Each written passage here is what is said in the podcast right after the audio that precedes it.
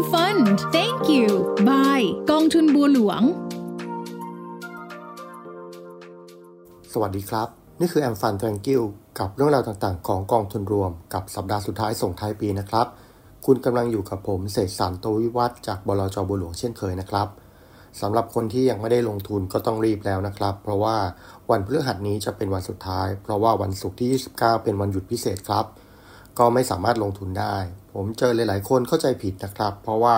เห็นว่าวันหยุดอย่างวันที่ 30 ซึ่งเคยเป็นวันเสาร์ในปีก่อน ๆ เนี่ย เปิดทำการอยู่นะครับ โดยเฉพาะสาขาในห้างต่าง ๆ หรือว่าใน community ต่าง ๆ ก็หลายคนก็คิดว่าก็ยังซื้อเพื่อลงทุนลดหย่อนภาษีได้ แต่เรียนนะครับว่าวันทำการที่ลงทุนได้คือวันทำการที่กองทุนนั้นๆประกาศ ซึ่งก็ต้องเป็นวันทำการของตัวแทนขายหรือว่ากองทุนรวมของประเทศไทยด้วย ซึ่งก็เป็นวันที่ตลาดหลักทรัพย์ทำการนั่นแหละครับ แต่ว่าถ้าเป็นกองทุนต่างประเทศ ถ้าเป็นวันหยุดของเขาก็จะไม่ก็จะไม่สามารถเปิดรับทำการซื้อขายในกองทุนนั้นๆ ได้เช่นกันสำหรับปีนี้นี่ก็เป็นกรณีพิเศษนะครับ เพราะว่าวันศุกร์ที่ 29เนี่ยเป็นวันหยุดพิเศษ จะซื้อเพื่อลงทุนลดหย่อนภาษีไม่ได้แล้ว เพราะฉะนั้นวันสุดท้ายย้ำนะครับ ว่าต้องเป็นวันที่ต้องเป็นวันพฤหัสที่ 28 เท่านั้นนะครับ แต่ว่าถ้าเป็นตัวแทนขายหลาย ๆ ตัวแทนที่ไม่ใช่ธนาคารหลักของบลจนั้นๆเนี่ย ก็อาจจะรับปิดรับคำสั่งก่อนหน้านั้นนะครับ ก็ต้องเช็คกับตัวแทนขายของท่าน ที่เปิดบัญชีอยู่ดีๆ ว่าเขารับคำสั่งซื้อขายได้ถึงวันที่เท่าไหร่นะครับแล้วก็ต้องเรียนอย่างนี้ว่าสัปดาห์นี้เนี่ยเป็นสัปดาห์ที่มีวันหยุดค่อนข้างเยอะโดยเฉพาะในต่างประเทศนะครับ เพราะว่าวันที่ 25 ซึ่งเป็นวันคริสต์มาสเนี่ยเป็นวันจันทร์ จะพบว่ากองทุนที่ลงทุนในต่างประเทศ หรือมีส่วนลงทุนในต่างประเทศหลาย ๆ กองนะครับ ปิดทำการซื้อขายในวันจันทร์ และวันอังคาร บางบลจ นะครับก็จะประกาศให้ผู้ลงทุนทราบเรียบร้อย บางบลจก็จะมีขึ้นเว็บไซต์ไว้นะครับ ผู้ลงทุนก็ต้องดูให้ดี ขอเรียนว่าบางกองทุนนะครับ วันอังคารที่ 26 ก็ยังปิดอยู่ อาจจะลามไปถึงวันพุธที่ 27 ด้วยครับ กองทุนต่างประเทศบางกองก็มีปิดอยู่นะครับ ของบลจบัวหลวงก็มีเช่นกัน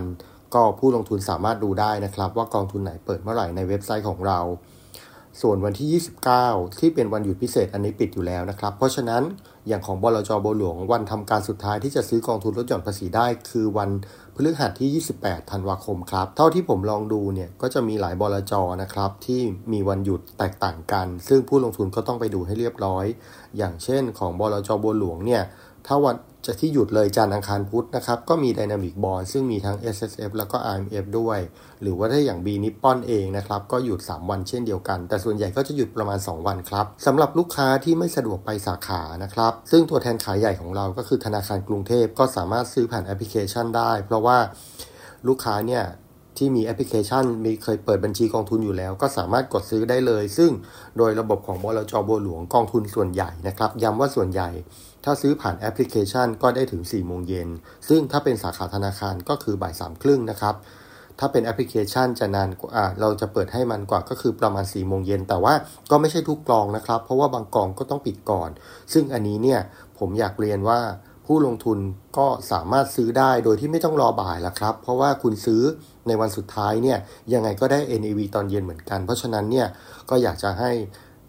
รีบทำการซื้อแล้วก็ให้จบภายในเช้าวันที่ 28 เป็นวันสุดท้ายนะครับ หรือว่าถ้าใครจะลงทุนก่อนหน้านั้นได้ก็ดีสำหรับกองทุนที่มีอยู่นะครับ อย่าง B Top Thai ESG เนี่ยซึ่งปัจจุบันก็เปิดให้ซื้อขายเพิ่มเติมแล้ว แล้วก็เป็นกองทุนลดหย่อนภาษีประเภทใหม่ที่เราคุยกันในรายการนะครับ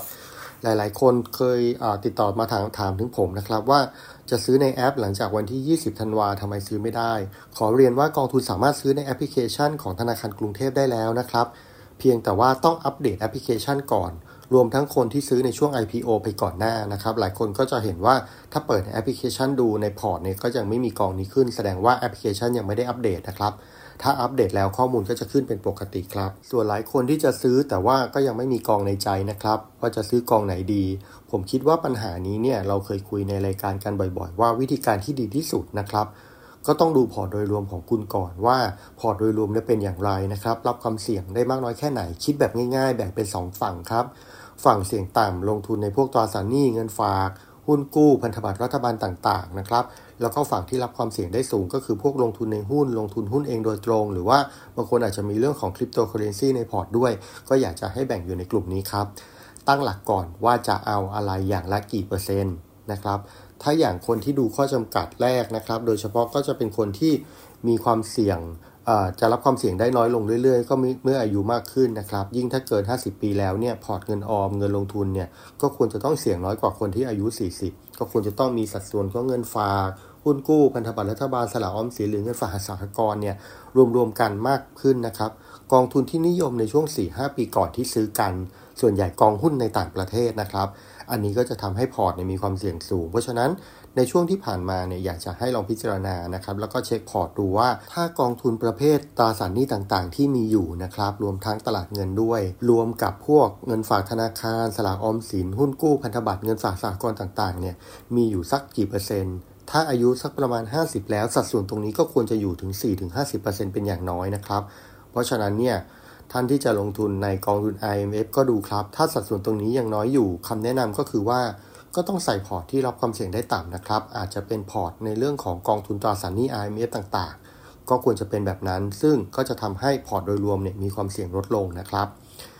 หลายคนอยากจะถัวกองเก่าที่ซื้อไว้ เพราะว่าขาดทุนนะครับ ราคาลงมาเยอะโดยเฉพาะอกองทุนที่ลงทุนในจีน ซึ่งก็ต้องยอมรับว่านักลงทุนไทย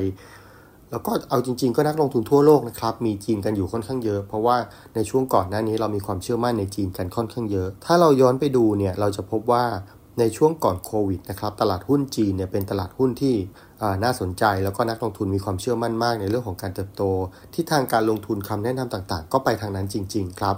แต่ว่าเมื่อเกิดปัญหาต่างๆ เกิดปัญหาเรื่องโควิด และต่อด้วยความเสี่ยงของเศรษฐกิจจีน ปัญหาภาคอสังหาริมทรัพย์ต่างๆ การที่คนในมือมีการที่คนมีเงินในมือน้อยลง ก็ทำให้จีนเนี่ยดูแย่ลงครับ ก็ต้องดูครับว่าจีนที่มีอยู่มีมากน้อยแค่ไหนคิดเป็นเปอร์เซ็นต์แล้ว